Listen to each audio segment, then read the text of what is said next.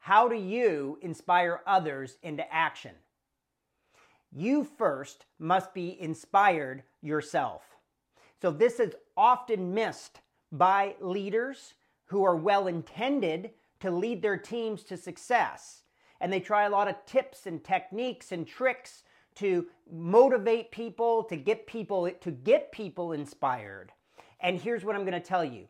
You can never force somebody to be inspired. You can never really even motivate somebody to be inspired. The best you can do, though, is to be inspired yourself. You see, if I'm a leader and I'm deeply connected to my goal, I'm deeply connected to my vision, that is, what do I see possible for our team, for our customers, for our business, then I have the opportunity and the chance to inspire others into that vision.